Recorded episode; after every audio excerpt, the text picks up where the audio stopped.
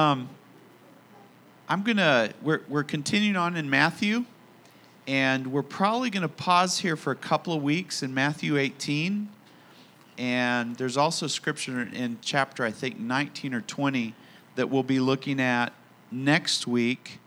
But I'm gonna I'm gonna go ahead and read uh, Matthew 18 verses 1 through 5 to get us started, and then we're gonna kind of go down somewhat of a rabbit trail today. Uh, but it's good. You'll like it. I hope you'll like it. Um, so, so let, let me read it, but first let's pray as we always do. Jesus, just open our hearts, our minds, our ears, and help us to be receptive to what your Holy Spirit says, not necessarily what I say, but what your Holy Spirit says. Thank you, Heavenly Father. Help us to receive from you today. In your name I ask it. Amen. So look at Matthew 18, verses 1 through 5 and it says, At that time the disciples came to Jesus and asked, Who then is the greatest in the kingdom of heaven? He called a little child to him and placed the child among them, and he said, Truly I tell you, unless you change, did you hear that? Unless you change, we're talking about help me change my personality. This is my devotion, by the way. This isn't for you, this is for me. And I've been chewing on this for four weeks, thinking about how God has changed my life as recently as in the last couple of weeks. If your testimony is constantly about something that happened 40 years ago, you need a new change. God wants to change you week after week after week after week. And for some of us, it's fresh and we're saying, yes, yes, yes, yes. Don't live off of a change that happened ages ago. Let's get a new change because we're like onions. We keep getting peeled back, and, and then there's another layer and another layer and another. And you get to the place where you actually enjoy the change. I like it when God changes me. In fact, I start getting nervous if God isn't addressing something in my life constantly. I want constantly for the Holy Spirit to be showing me something new that He can improve in me. Nonstop improvement is the way the kingdom of heaven works. Non-stop improvement, constantly getting better. Sorry, here goes, verse 3. He says, Truly I tell you, unless you change, unless I change, and become. Just look at those words. You change and become. All right? Like a little child, you'll never enter the kingdom of heaven. Therefore, well, that's a mouthful. If you don't change and become, you may not see the kingdom of heaven eternally. It's the people that say, I'm okay, I'm good, I'm fine, I don't need to change. They're the ones that are in a heap of trouble. I need to change. Remember, I got this four weeks ago? God's been hitting me in a good way, loving way, all right? It says in verse 4 Therefore, whoever takes the lowly position, and this is where we head next week with a lowly position of this child, is greatest in the kingdom of heaven, and whoever welcomes one such child in my name welcomes me. I, you know, not so much this scripture, but some other scriptures that I'm going to show you have been blessing me so much in the last month. Oh, this has been my devotional life right here for the last four weeks, and it's been so good for me. I pray that it's good for you. So, Jesus is saying we individually need to change. That's a hard pill to swallow if you haven't changed in the last little bit. It's hard. But once the train gets rolling and you start changing, you start liking it. It's good. I enjoy. This is good. I feel better. I'm happier. I have more peace when God's changing me. So, what Jesus is saying, you need to change, but listen to this. It's not that you need to change what you do, it's that you need to change yourself because when you change, what you do will change. We're constantly, I do it, you do it, we all do it. We constantly look at each other and say, they need to do this different. They need to do that different. They need, and we even look in the mirror and without anybody looking around, I need to do this different. I need to do this. And you know what God's telling us? Uh-uh. No, no, no, no. I want to change you so that you can do things differently. The change comes on the inside and the behavior changes as a result. So these words ring so true unless you change and become. Unless you change and become. And so this is the scripture that gripped me about four weeks ago that just hit me and I'm, I'm forewarning you if you're reading this scripture in the New International Version, it's not going to come through as, as hard as other versions are, nor does it really represent what the Greek version uh, or the Greek transcripts or manu- uh, manuscripts said. But here's, here's the way that it really reads, and I'm reading from the English Standard Version, Matthew 4:19. I'm going to read it to you. Matthew 4:19. Jesus says, to his disciples, Follow me, and I will make you fishers of men. Now, instead of focusing on what he said, let me tell you what he did not say. He did not say, Follow me, and I will help you save thousands and thousands of people and make you famous and awesome. He didn't say that. He did not say, I'm going to give you results. He said, I'm going to make you into somebody. And because I make you into somebody, you're going to have eternal, you're going to cause there to be eternal consequences, positive consequences for more people than you could ever imagine. But I'm going to work on you first. It's about who you are, it's about your personality. I'm going to make you into a new person. Isn't that what the Bible says? We're born again to become a different person. It's about our selfish, ugly personalities that gets us into so much trouble. It's our ugly, selfish personalities that produces the ugliness that comes out of us. All right? So Jesus doesn't say, I'm going to make you, I'm going to help you save tons of people. He says, No, I'm going to change who you are. I'm going to literally, I'm going to make you into a fisherman of men. I'm going to make you into a fisherman. I'm going to produce a person, all right? It's not about accomplishment. It's not about saving thousands upon thousands of people. He said, I'm going to change who you are. I'm going to change who you are. Think about yourself for a second. Has not God changed your personality somewhat over the course of your lifetime? Yeah.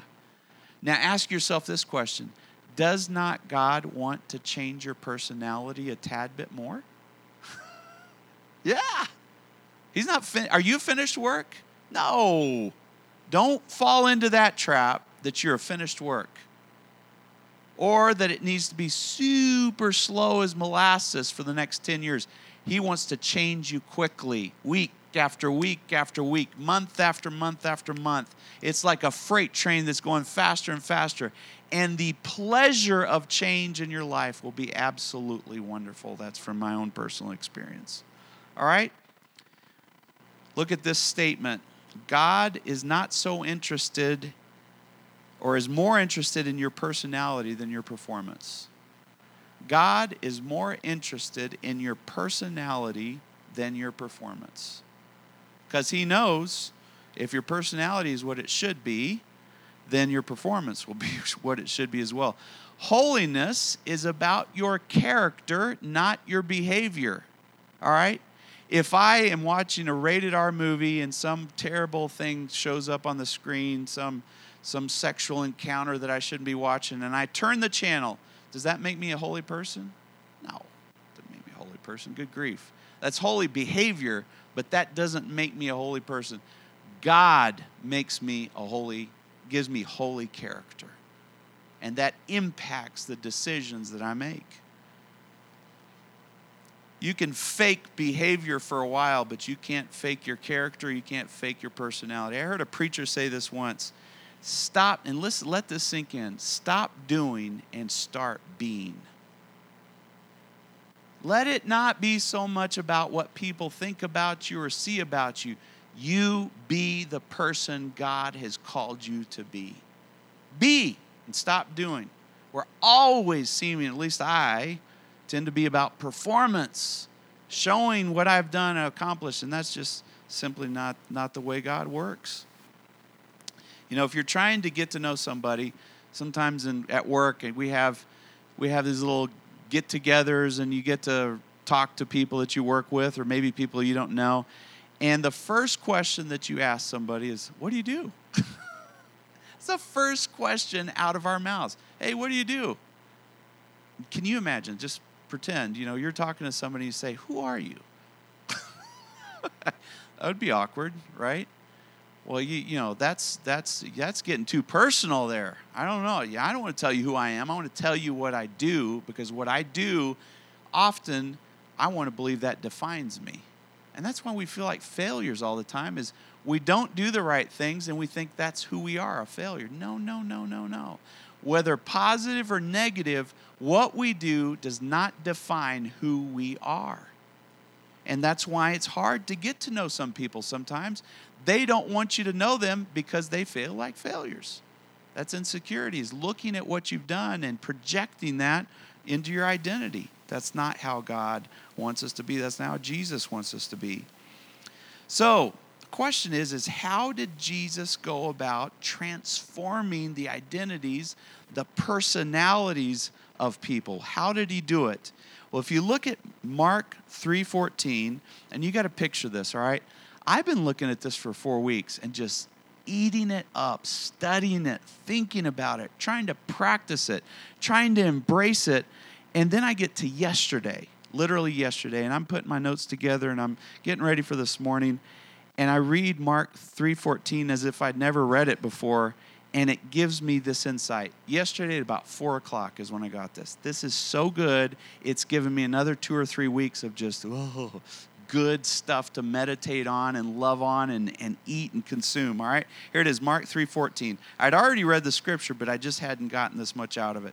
It says, Jesus appointed the twelve, who were the twelve, his disciples, that they might be with him and that he might send them out to preach how did Jesus change the personalities? You say, I don't want my personality to change. Yes, you do want your personality to change. Everybody say, Yes, I want my personality. I'm not going to make you do that. No, that's, you know, you, you got to get to the place where you say, I, I want to be changed. I want to be different. I can be improved. I, I don't want to stagnate. I don't want to be mediocre. I don't want to go with status quo. I always want to be a better person better person. All right? So listen to this. How did he do this? First of all, he appointed his followers. Now, this, this can't get past us. God has chosen you. God has chosen you. The Bible says you didn't choose God, God chose you. And that can mess with your mind because, well, do I have free will? What, what's my part in all of this? Well, we simply cooperate with God's choosing and say, Yes, God has chosen me, even if I'm a drug addict, even if I fail financially, even if my marriage has failed, even if my kids don't love me or don't talk to me, I am chosen of God. I'll tell you, your personality will change really quick when you start realizing I'm a chosen child of God. No one, nothing can snatch me out of his hand. I am secure in Jesus. He loves me. He's accepted me. He's embraced me. Your personality will change really quick. How will it change? You're going to walk around with your head held high. I'm a child of God. I don't care what my past has had. I don't care what people think about me. I don't care what people, I don't care what I think people think about me. All right, that's a biggie. is always thinking what people think about me. Well, that's an approval addiction. That's a big problem. All right? Yeah. You're right. 90% of the time, maybe more, you're in your own head. All right? Don't worry about what people think about you. You are chosen of God. How can you assure that choosing? Let me remind you open your heart to the Lord Jesus Christ and let Him come into your life and secure the choosing of God in your life. There is a part you play. It's faith, it's trust in God. But once you've made that decision, don't go moping around and thinking you're a loser and, and, and no good, or don't go around thinking you're all that in a bag of chips either because you did something. That's not who def- that's not what defines you. You were defined by God's choosing in your life. So neither pride, neither insecurity, insecurity, simply an acceptance of God choosing. You you t- think about this. How did those 12 disciples feel when Jesus said, "I'm picking you to be one of my 12?" How do you think those guys reacted to that? They had their head they, they must have gone into the stratosphere with excitement. They were the chosen one uh, of the Messiah, and you are too. He's chosen you. Total change in personality. No longer can someone else dictate your mood, dictate how you feel. Why? Because you're chosen of God. Oh, that's that is transformation. I, that could be all I say, and that'd be enough, man. That's unbelievable. All right, but here's the second thing. It didn't stop there. He chose them to be with him. the God of the universe, the Messiah, there, standing there saying, I'm choosing you, but the good news, I just want you to be with me. What? Are you kidding me? To be with you? Yeah, I'll go with you. I'll be with you. You want to be with me, God? I want to be with you too. Following around Jesus everywhere he went. We talked about that some Sundays ago he was there doing stuff and he always invited the 12 to be with him. He's inviting you to be with him. And when you're with God, don't you think your personality is going to change a tad bit?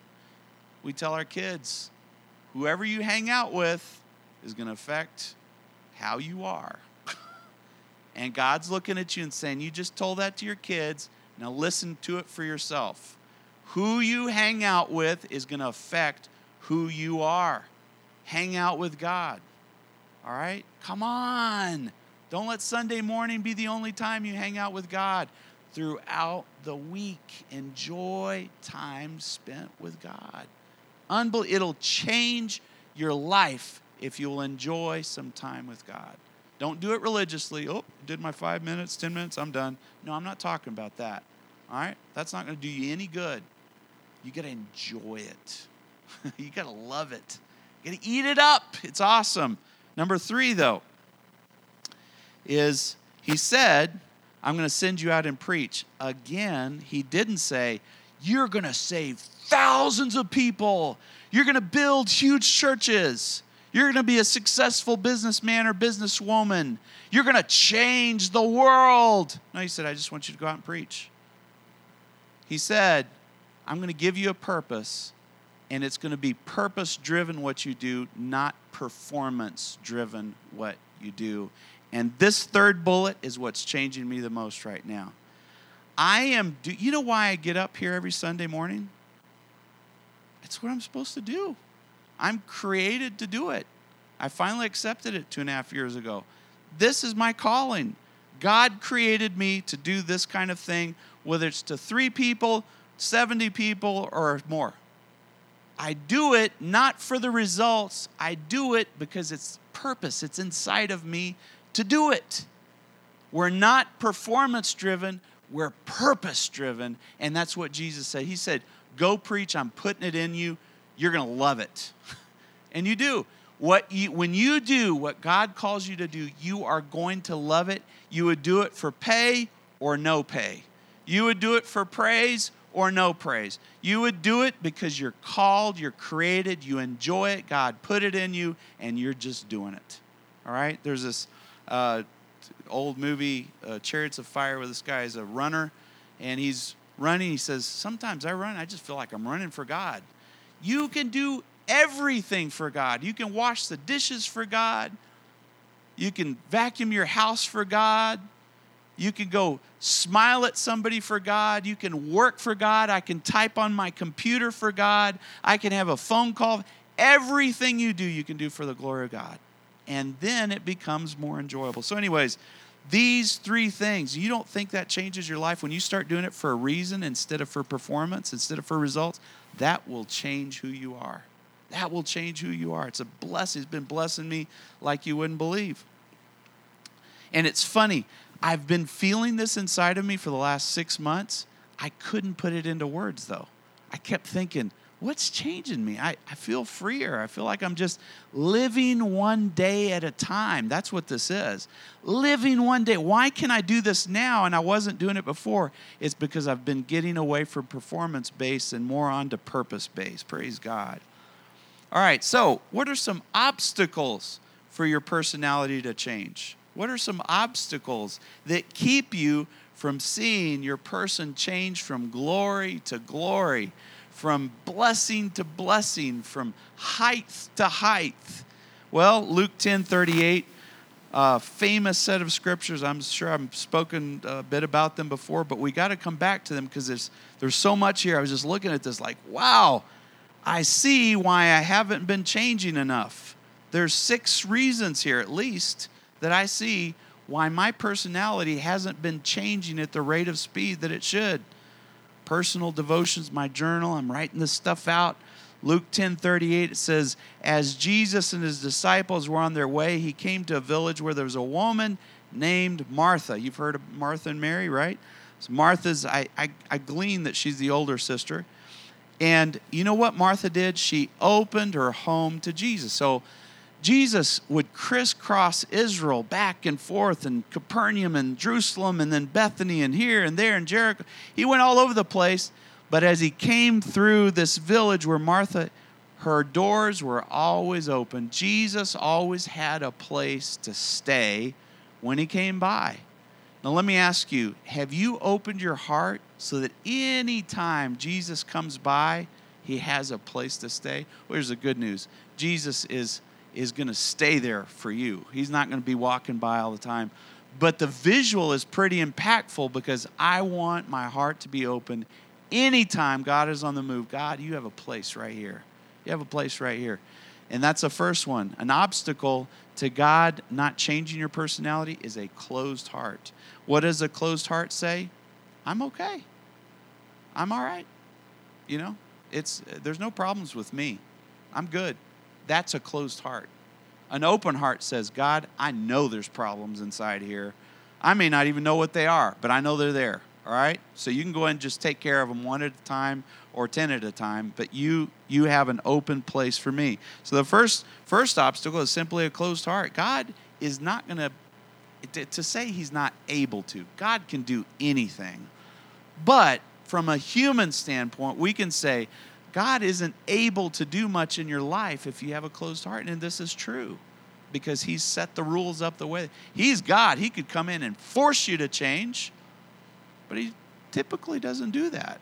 He's working with open hearted people. All right, so verse 39 she had a sister named Mary who sat at the Lord's feet listening to what He said. all right? If you're too busy you can't listen to what God is saying. All right? And I struggle with busyness. We had two football games yesterday that for some reason I think I can coach.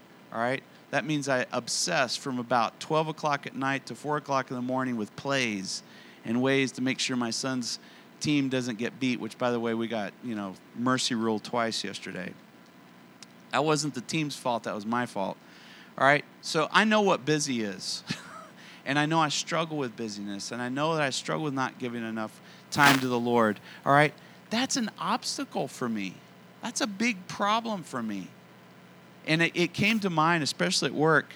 I would launch all these pro, uh, these projects, launch project after project after project, and then all the work, you know, the pro where the projects would fall apart, it'd come back on me. Finally, I realized I'm I'm my own worst enemy here.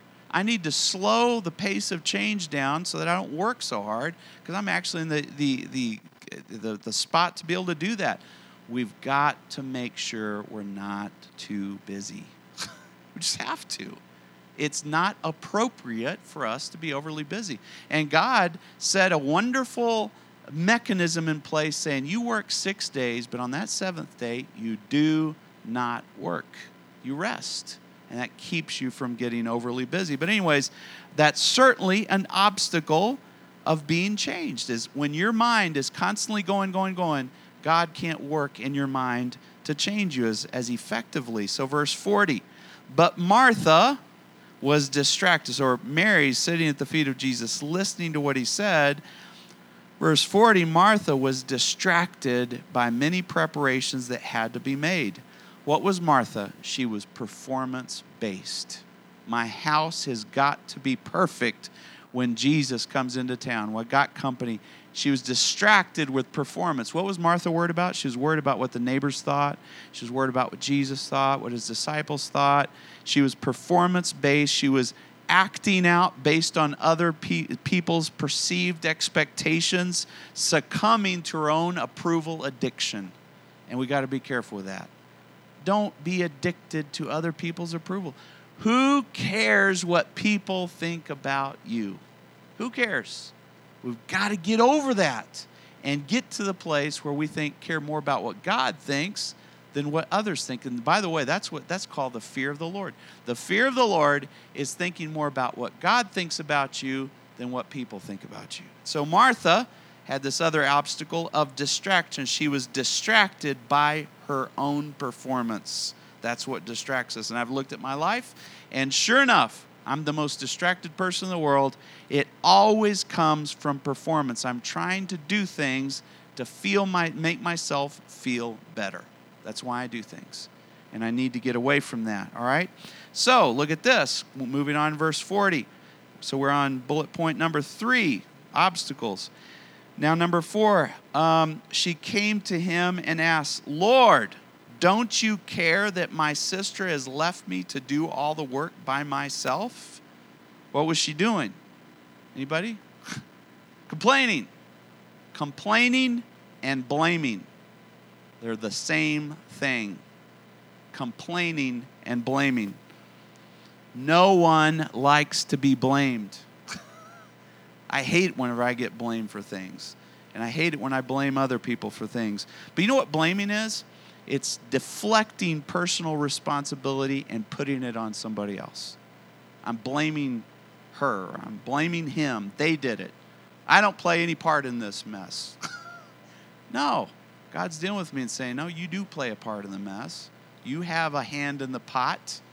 There's things that need to change about me. All right? And so complaining and blaming, that's what she did. Then the next statement, she says, Tell her to help me.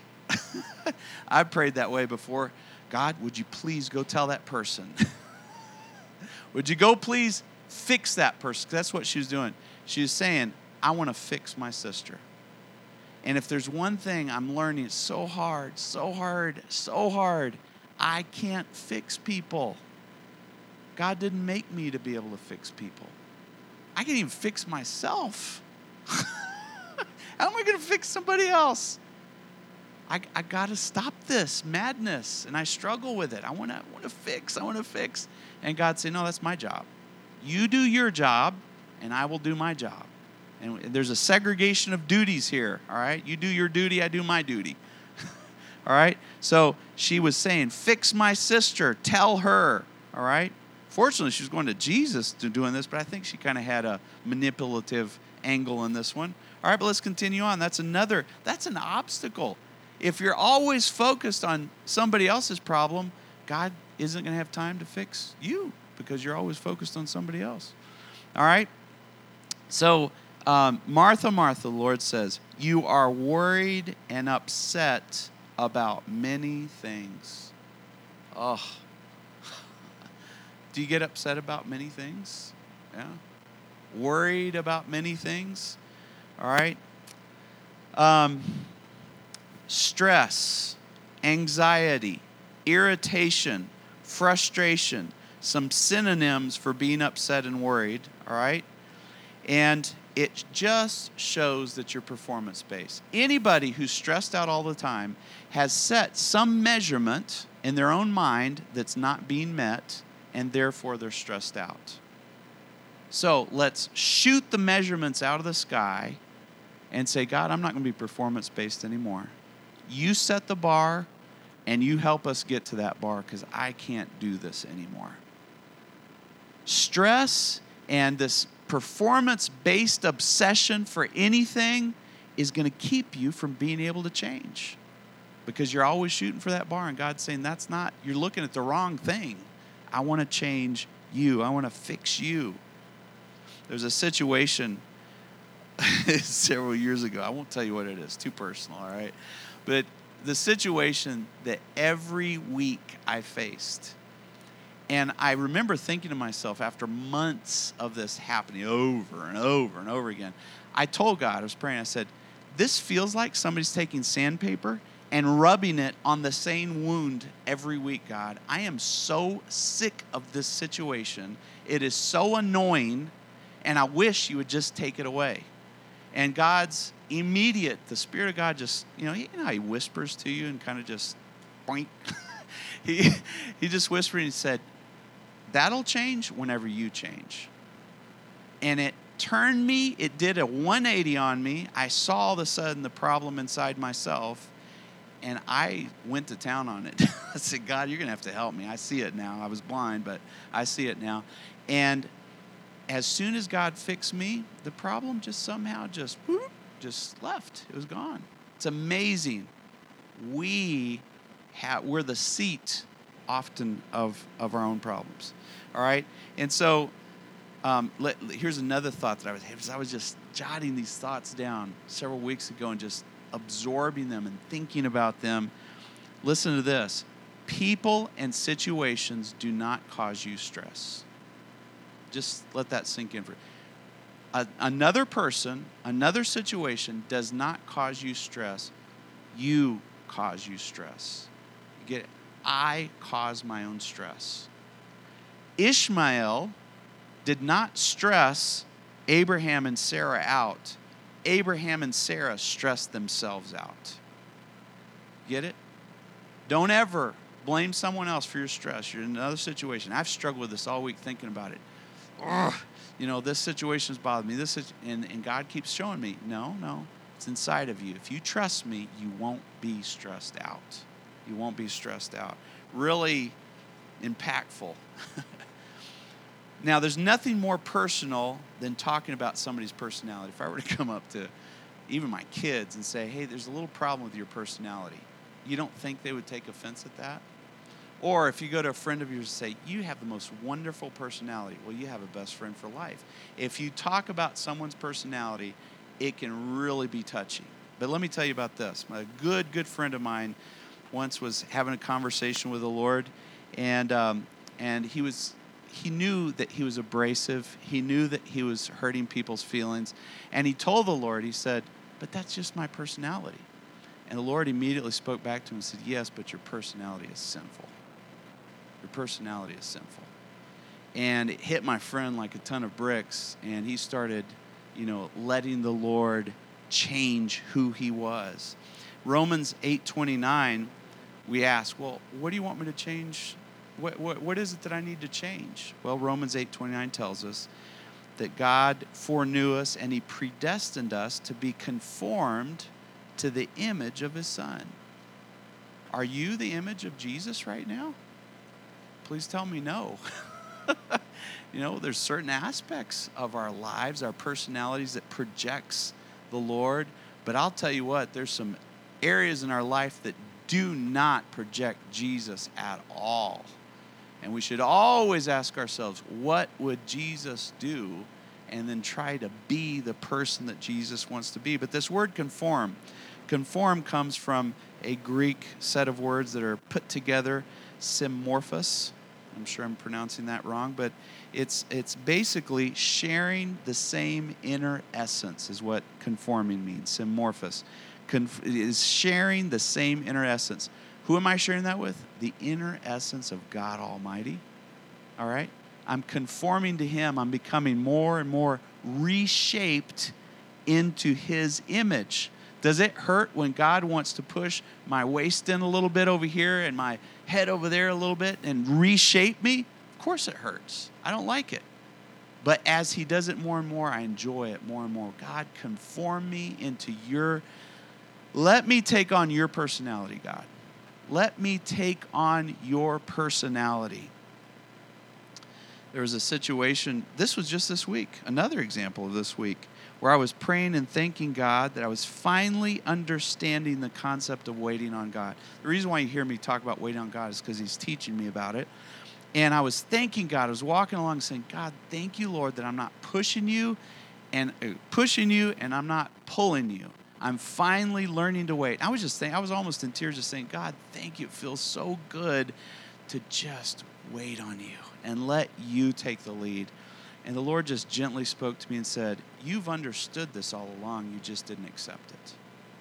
You've understood this whole concept of waiting for years, you just didn't accept it. And now, my son, you're accepting it. And I was like, Oh, that's the truth. Conforming when we finally accept what God is telling us. We understand it, but we finally say, Yes, God, you're right. I was wrong. Let's do it your way, and I accept it. Now, final final scripture here, I think. Yes, final scripture. 1 Timothy 4:16 and it just kind of puts it all together. What happens when we embrace personality change versus performance-based living? What happens when we say, The results are in your hands, God? I'm just going to do what you've called me to do. What happens with someone like that, all right? 1 Timothy 4:16 tells us and it says, "Watch your life." Watch your life. Now let me read that with a different emphasis. Watch your life. all right? So watch whose life? My life. I'm not going to watch anybody else's life. I'm going to work on me. All right? And this is what God's been dealing with me for over a month watch your life, not someone else's, and doctrine closely. Persevere in them, because if you do, you will save both yourself and your hearers. Let me tell you what, if there's a heart that I have, God, I want to see disciples of Jesus growing in Him, thriving in Him. And so, what does that say? If I want to see disciples of Jesus, Christian men and women and children and young people growing up in God, I've got to watch my life and I've got to watch my doctrine closely and persevere in them. So I'm like, well, what does that mean? How do you watch your life? Well, this word watch means to wait and stop long enough to pay attention to what you're supposed to learn. Watch. It means wait long enough to where you finally focus in on what it is that you're supposed to learn and then just learn it. So watch yourself, your life. Can I do that in isolation? No, I need Jesus' help. I, I can't be one of these guys that goes up into some monastery and just meditates for three months and has some epiphany. No, I need God with me in that exercise. I can't do this on my own. I need God's presence, His Word, His Spirit with me. So I stop doing so that I can start being who God wants me to be. I watch my life carefully, and He helps me objectively study my life and see what needs to be changed. I spend time with Jesus, and His influence in my life starts rubbing off on me, and I become a new person. My personality is transformed, as Romans 12 2 talks about. But doctrine, what's that? Doctrine is teaching. Watch yourself and watch what you teach. Well, you might say, Well, I don't teach. I'm not a teacher. Well, yes, you are. A, anybody who sets an example, and we all do, is a teacher. Your example is the teaching of your life. you're, you're projecting a lot of teaching by simply who you are. And so, listen to this statement. I'll read it twice. If I will watch the example of my personality as I spend time with God, I can make sure, I can be sure that I will be saved and those who follow my personality will be saved as well. All right? Study, think about your personality. What example are you setting with your personality? Because people are following the example of your personality. And if your, your, your personality is the example that Jesus wants it to be, because you're spending time with Him, you and your hearers will be saved. On the flip side, the last two thoughts here. On the other hand, if I define my life by my achievements or my failures, and this is the life example I'm giving to those around me, neither I nor those I care for stand much of a chance of being saved. Get Get away from results. Get away from performance and do what God be who God has called you to be. And here's the last statement I'll give you. If I will start being, God will start doing. and that's pretty powerful. If I will start being the man or woman that God has called me to be, God will start doing powerful things in and around me. Unbelievable things in and around me. Let's let's bow our heads and I'll